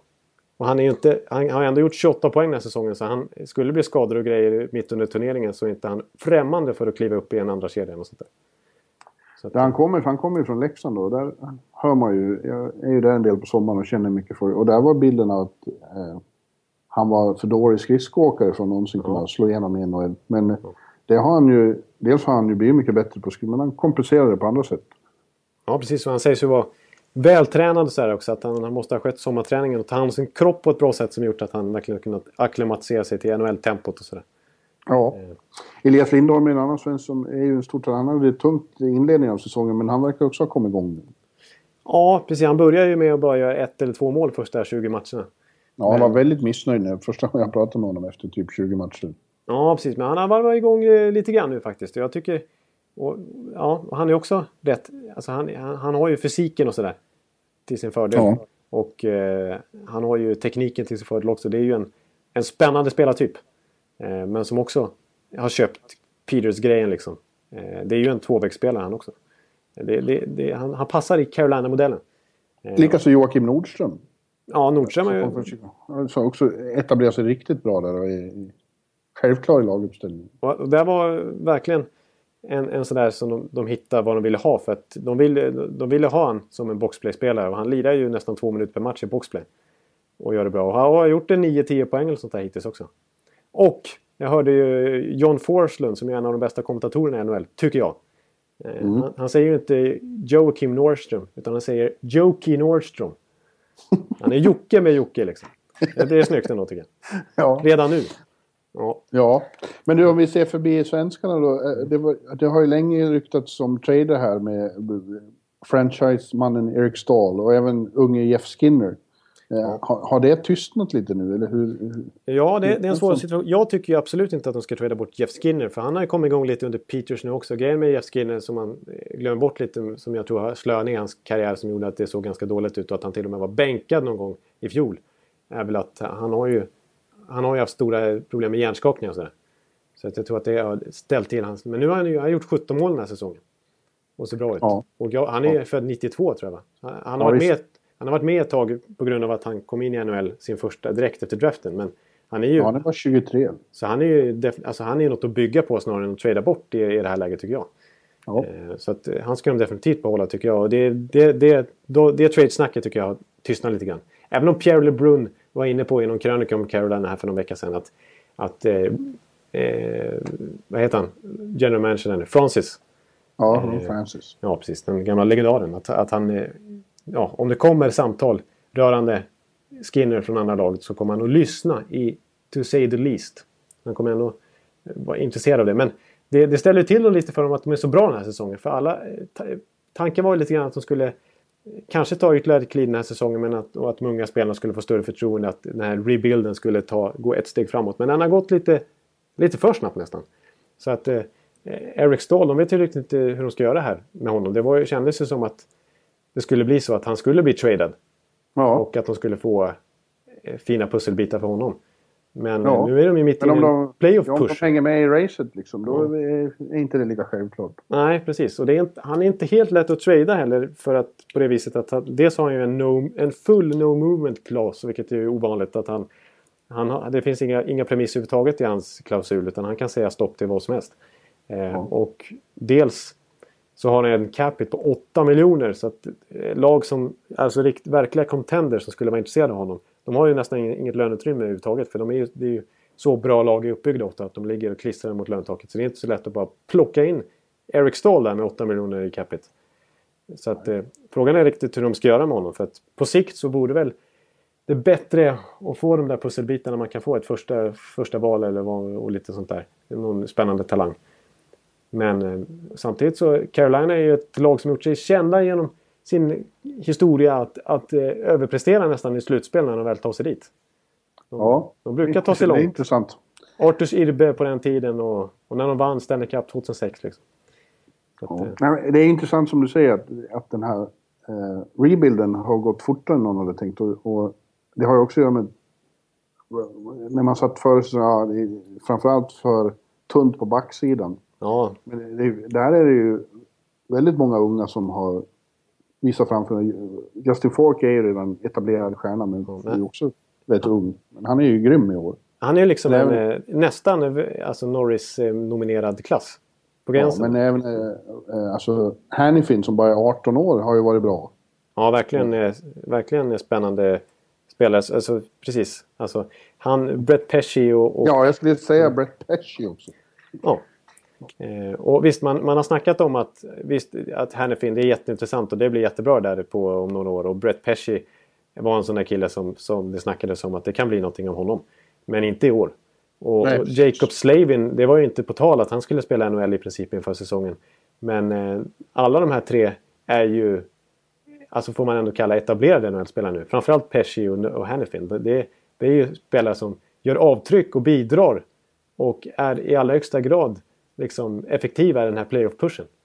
Eh, som, alltså det, de, har en bra backup. Alltså de har liksom en, en topp 10 backuppsättning i NHL nästan just nu skulle jag påstå. Så som de spelar. Det är fantastiskt och, och vilken framtid. Ja, precis. Alltså, tänk, eh, exakt. Och om vi pratar vi fem år framåt i tiden, då är de här killarna fortfarande bara 24-25 år och har samlat på sig Ja. någon erfarenhet. Då har de alltså Fork, Hanifin, Pesci och Slavin. Ja. Jesus Christ. Slavin. Ja. Eh, och eh, och du, du nämnde i tidigare avsnittet här att det brukar ta lite längre tid för backar just att etablera sig i NHL. Så Ja. det känns som att de, de här har ännu mer i sig liksom. och det är klart. Så att, eh, Men det är roligt tycker jag när det händer eh, överraskande saker. Att lag som man inte har trott på presterar mycket bättre. Och det känns ju inte som det är någon flok heller just för att vi pratar om Bill Peters. Det verkar vara en sån intelligent, tålmodig, eh, bra pedagogisk coach. ja, exakt. Sympatisk och, och, och skicklig, taktiskt skicklig och, Ja. och, pedagogisk. Som. Ja, jag tycker det, det, är, det är något intressant på gång där i eh, Carolina. Eh, och Verkligen. Där har vi ju ett, ett legendariskt fan i, i, ja inte bara i min blogg, han är överallt. På Twitter och på Svenska fans. Och, Emil Ullbrand. Ja, det är Sveriges enda Carolina Hurricanes-supporter, höll jag på att säga. Kanske Ja. inte, men...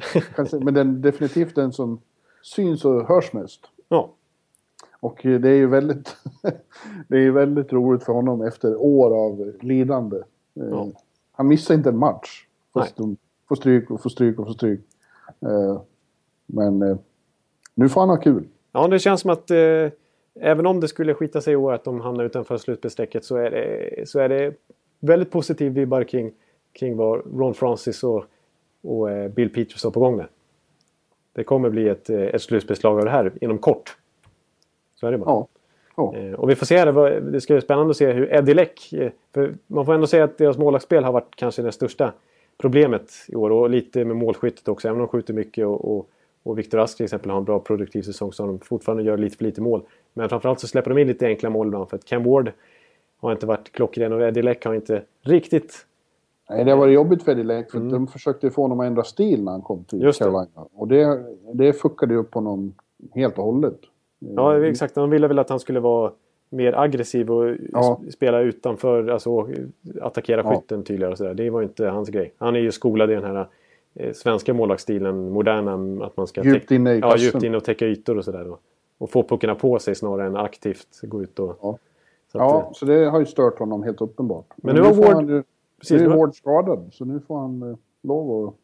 Nu är han number one här, ut- otvivelaktigt i ganska lång tid framöver för att eh, Ward är till och med uppsatt på injured reserve. Ja. Så att, eh, det blir spännande. Men eh, Emil tror också på Daniel Altschuller. Ja, den här nya keepern som de har kallat upp nu. Okej. Ja.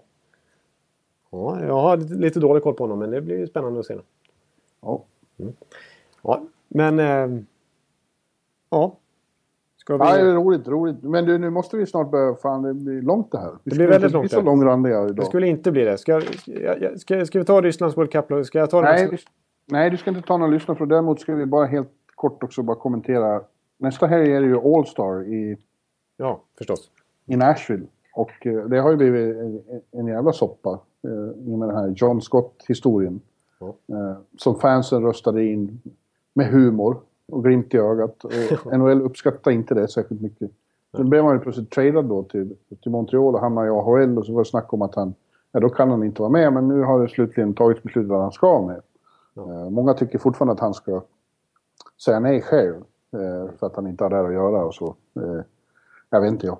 Låter de fansen rösta då får de lov att ta konsekvenserna av det också. Ja, jag, jag tycker det. Och jag tycker hela, hela soppan har, blivit, har ju verkligen blivit en parodi. Liksom. Och, ja, alltså jag har svårt att se att NHL och Arizona inte hade någon slags, eh, som de hävdar själva, att de inte hade någon tanke på att, eh, att det här inte har någonting med All Star att göra. Den här traden från första början när de orkestrerade den. Ja. För, för att eh, jag, jag ser ju liksom inte mycket poäng med den här traden överhuvudtaget. Alltså jag menar, eh, övriga pusselbitar, förutom Tinordi, som ju, förutom Tinordi så hade vi ju, ja, vi hade ju Scott Bartley och Elliot. Som, de, det var en trevägsdeal mellan Nashville, Arizona och Montreal. Och alla har ju varit på waivers den här säsongen. De har ju Ja. gått och plockat hur lätt som helst. Om man, har velat, om man verkligen vill ha dem. Förutom Tinordi då. Som, som Montreal inte, som knappt spelar något i Montreal i år. Men som de inte har skickat ner till AHL för att han skulle gå just på waivers. Då de skulle tappa honom gratis då. Och de såg ändå att den här killen har lite värde. Vi kanske kan få någon draftboll för honom eller någon annan spännande spelare. Men nu blir det en massa waiverspelare som, som, som byter klubbar istället. Det känns ju som att... Ja, jag, jag, fattar, jag fattar inte vitsen med den här dealen. För att det är ju inga impact players överhuvudtaget som byter klubb här. Eh, det känns som att, eh, att det här... Alltså jag har svårt att se att det, att, att det inte är här... Att, att den stora poängen med det här var, var att John Scott skulle ja, missa All. Ja, skitsamma. Ja, ja. Det, det, blev bra. Det blev som det ska på något vis till slut. Ja, jag tycker... Det är svårt att engagera sig i vem fan som spelar All-Star egentligen. De flesta spelarna är otroligt glada över att inte behöva åka dit så de får lång semester istället. Ja, exakt. Det, det, det, det, det, det, det är ett jippo-event, och det, då, ska det, då, då, då, får man köpa att fansen tar det som ett jippo-event också. Ja, exakt. Nu fick jag ett argt mail här. Jag har ju i, i tidningen idag, eller någonstans på plus, eh, lista över de målvakter som har varit bäst under första halvan av grundserien. Mm. En lista.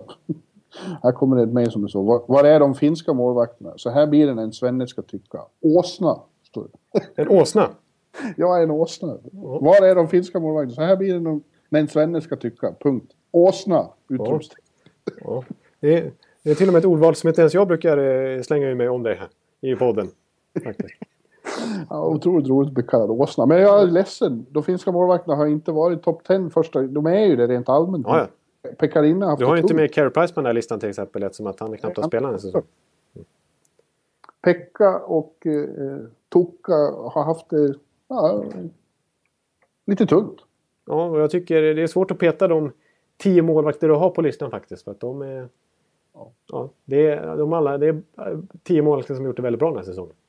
Ja. Så jag, jag, jag tycker nog att jag är rätt. Det innebär inte att jag inte är en åsna. Det kan jag hålla med om att jag för det mesta är. Ja, ja, okay. ja, Men du, nu tar vi av. Vi, är ju, håller på, vi har ju det här stående inslaget nu då som är att vi ska ta ut eh, grundbulten i World Cup-trupperna och vi har kommit till landet eh, Ryssland nu. Ja, precis. Eh, och där, där, där, är det väldigt trevligt att sitta och konstatera vilka forwards de har när man vill laborera med kedjor och sådär. Ja, men betydligt svårare. Precis som i Tjeckien så är det, om man tittar på backsidan så är det inte så lätt. Nej, backsidan är, är riktigt dålig alltså. Det, den är så dålig så det känns som att Ryssland inte är, inte riktigt... Eh, att det ska, det ska lite till för att de ska ta ett guld här. Eh, ja, jag, jag, vet inte vad de, vad de har på, hemma i KHL eh, på den här fronten. Men i NHL är det ju inte som man... Vi pratade ju om Markov tidigare, som ju började säsongen bra, men han mm. är enligt Montreal-fansen själva en katastrof just nu. Precis, och Jemelin är väl upp och ner och sådär och har, har ju en hög uppsida sådär. Men han har ju varit lite, han har varit eh, healthy scratch ibland av Therian. Så det är inte heller någon klockren. Och de flesta håller ju, ser ju Markov Jemelin typ som första backpar för Ryssland just nu. Ja, ja vad har vi sen? Orlov och... Ja, Orlov är... Ja, precis. Alltså Orlov är, är ju... Det är ju ingen succé, men det är ju en positiv överraskning ändå att han har när de här skadorna som har varit på Washingtons backsida så får man ändå ge Orlov cred för att ha tagit det här steget de ville ha av honom i Washington. Han är ju, känns ju som en väldigt stabil NHL-back just nu i alla fall. Ja. Eh, men det är ju inte den här klara stjärnan som ska bära ett eh, World Cup-lag. Eh, och sen är det Sjulikov där som jag tycker är lite halv säkerhetsrisk bakåt men okej okay i powerplay. Och på hemmaplan så vet man ju att de kommer ta några KHL-spelare för att det är ju så rysk ja, hockey fungerar. Och, ja, dels för att de måste rent eh, materialmässigt men, men också för att de vill ju hävda sig lite mot NHL. De ska ja, visa att ja, KHL är, är minst lika bra, tycker de. Ja, men det måste de ju vad det gäller backar. Men på forwardsidan är det som sagt desto roligare. Jag, jag har satt ihop tre kedjor, jag tänker dra dem. Det? Ja, det tycker jag ska göra. Så kommer du att kunna eh, anmärka på det. Ja. Eh, och den första är det, det är så jävla vilka, vilka kedjor det blir. Ja. Eh, Ovechkin, Kuznetsov sätter jag som första center eftersom de ja. nu har sån kemi, kemi going. Eh, med Tarasenko. Oh, jag har skrivit upp mina kedjor och vi har exakt samma första kedja. Jaha. Mm. Eh, sen har jag Panarin. Mm. Malkin. Mm. Mikushkin. Ja, det skiljer lite från våra, men det, ja, vi, i stort är vi rätt. Jag, jag, jag håller med dig. Ja, ja, ja, mm, fortsätt. Mm. Sen har vi Jakubov, Datsjuk och Kucherov. Ja, okej, okay, okej. Okay, ja. Eh, Ja, låt höra, vem har jag glömt nu menar du? Mm, ja, alltså... Ja, men jag mm. håller nog med lite dig. Alltså vilka jag skulle anmäla från början. Nej, men jag har Panarin, Malkin och Kucherov i andra kedjan. Ja, jag är förtjust i Nikushkin, vet du. Ja, du älskar ju Nikushkin så att, eh, jag, förstår, jag förstår det där. Eh, sen, sen har jag Datsjuk som center tillsammans med strulpellarna Kowalczyk och Radulov som jag tror kommer komma med bara för att de vill ha sina KHL-spelare. Ja, ja, men jag, jag, ser, jag är NHL-man helt och hållet. Ja. Så jag ser bara till NHL. Ja, jag förstår. Jag förstår. Eh, Radulov? Nej, jag vet. Han, är ju, han, han lighted up i KHL. Så, så är det ju. Men, men det är ju inte samma sak. Och han, jag tycker, man blir sällan imponerad av honom i landslaget och i, när han har varit över på andra sidan Atlanten så har han inte gjort speciellt bra. Så Nej, jag, jag, jag tror, jag tror att Radulov och Kowalczyk kommer komma med, men det här är ju... Ja, de, de, är, de är inte några, några som livar upp det omklädningsrummet på ett positivt sätt direkt. Nej, men utanför på krogen? Ja, där, där, där gör de succé. På, om man nu kan göra det på, i en turnering. Ja, Nej, men, ja äh, grymt, grym forward. Men vi vet ju att det inte alltid har fungerat. De såg ju ohyggliga ut när de skulle vinna eh, i, i Sochi. Det blev ja. inte så kul. Nej, precis. Och de blev ju avklädda så det stod härliga till i VM-finalen här i våras också. Ja. Av Kanada. Så att, och då var många av de här spelarna med. Eh, men jag tycker... Målvakter då? Vilka ska de ställa i kassen? Är det, är det eh, Bobrovski och eh, Valamo som slåss om spaden? Jag tycker man måste anmäla två målvakter den första mars.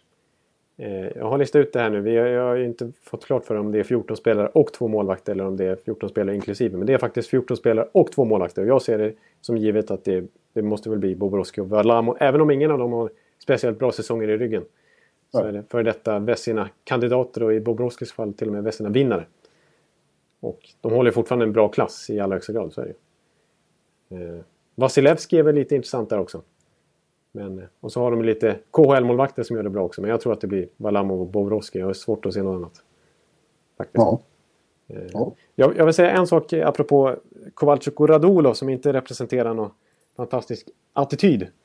Eh, så tycker jag att många av de här nya ryska killarna som har kommit fram tycker jag däremot har det. Jag tycker Tarasenko till exempel känns lite så att han, han, brinner, han brinner för det. Han lever i, i, i, inne i matchen. Han, det, det, är där han, han vill vinna matchen. Liksom. Han, han, han åker inte och tänker på något annat. Utan, och han tappar inte humöret när det går dåligt. Liksom, utan han, är, han kan man hålla handen lite grann för St. Louis. Det är en bra core-spelare där. Och Panarin ser bra ut också. Vi får se, han har ju inte varit med i något slutspel så länge. Men han har ju bästa möjliga skola här i alla fall. Rent attitydsmässigt att gå i, i Chicago Blackhawks. Eh, och eh, jag tycker Kucherov är det verkligen en sån kille som jag har i mitt eget lag. Som, som ste, steppar upp när det betyder som mest. Han var ju, gjorde ju 22 poäng i slutspelet och var ju en nyckelfaktor. Verkligen för Tampa Bay i den cuprunnen. Eh, mm. och han avgjorde ju till exempel en match mot Rangers där som gjorde att serien levde vidare. Eh, kan du inte sjunga lite ryska nationalsången för oss? Nu är vi så här upphetsade över Ryssland. Oj då. Ja, jag kan, inte, jag kan texten eh, lika dåligt som jag kan uttala Ottawa. Du kan nynna. Eh, okej, okay, något, något sånt här är det väl? 네가 가린다 사라 그스네 저만하 뭐만하 없는 안심 없라도 너에는 어슬러 말거 말기나네 어팔아링 따라 세 거야 Kolemin Anisimov Datsjuka Mosjakin Sarpoda Adonov Shipajov Ja, det är så. Ja. Viktor Norén, det här är ju bara att lägga på ett Pet Shop Boys-beat så blir det hur, hur fantastiskt som helst.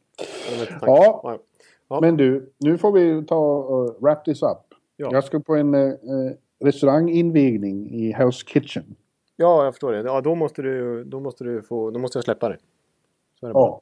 Och 91 91 Stamkos har vi ju kommit överens om. Ja, precis. Men vi, vi måste... Exakt, men det är, jag, jag, var inne på att det finns fler. Vi har Vladimir Tarasenko just med nummer 91. Ja. Vi har Tyler Seguin med nummer 91. Vi har John Tavares med nummer 91.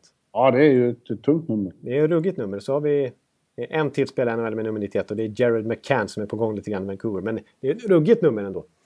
Så ja. jag, jag röstar ju med bestämdhet på Steven Stamkos men jag kan till och med... Det är så pass konkurrens att jag kan köpa om du väljer någon annan här. Ja, jag väljer Tavares. Du väljer Tavares? Okej. Okay, ja. Ja, ja, det är okej. Okay, Varför jävlas med dig? Ja, det är okej. Okay. Ja. Eh, ja.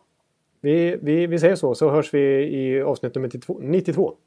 Då återkommer Åsnan och eh, Örby Sinatra med en ny podd. Det blir bra. Vi, vi hörs allihopa och ha en så trevlig vecka till dess. Hej hej! Hej hej!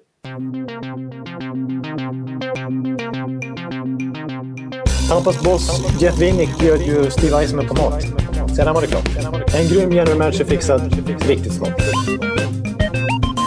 Så nu bjuder jag hem Steven Stamkos till Örby. Fantastisk meny. Och vi avslutar förstås med lite rökig högprocentig. Whisky. Whisky. Sedan sticker jag fram papper och penna. 8 miljoner dollar ny snittlön. Skriv under här, Steven. Använd denna. Ja, visst, säger Stamkos och sträcker sig efter lite mer alkohol. Och säger han nej så har vi kniven. Då har du kniven i Steven. Då har du kniven i Steven. Oj, oj, oj. Då har du kniven i Steven. Då har du kniven i Steven. Vi kör på det klipp. Skål. Och säger han nej så har vi kniven. Och säger han nej så har vi kniven. Och säger han nej så har vi kniven. Och säger han nej så har vi kniven. Och säger han nej så har vi kniven. Och säger han nej så har vi kniven.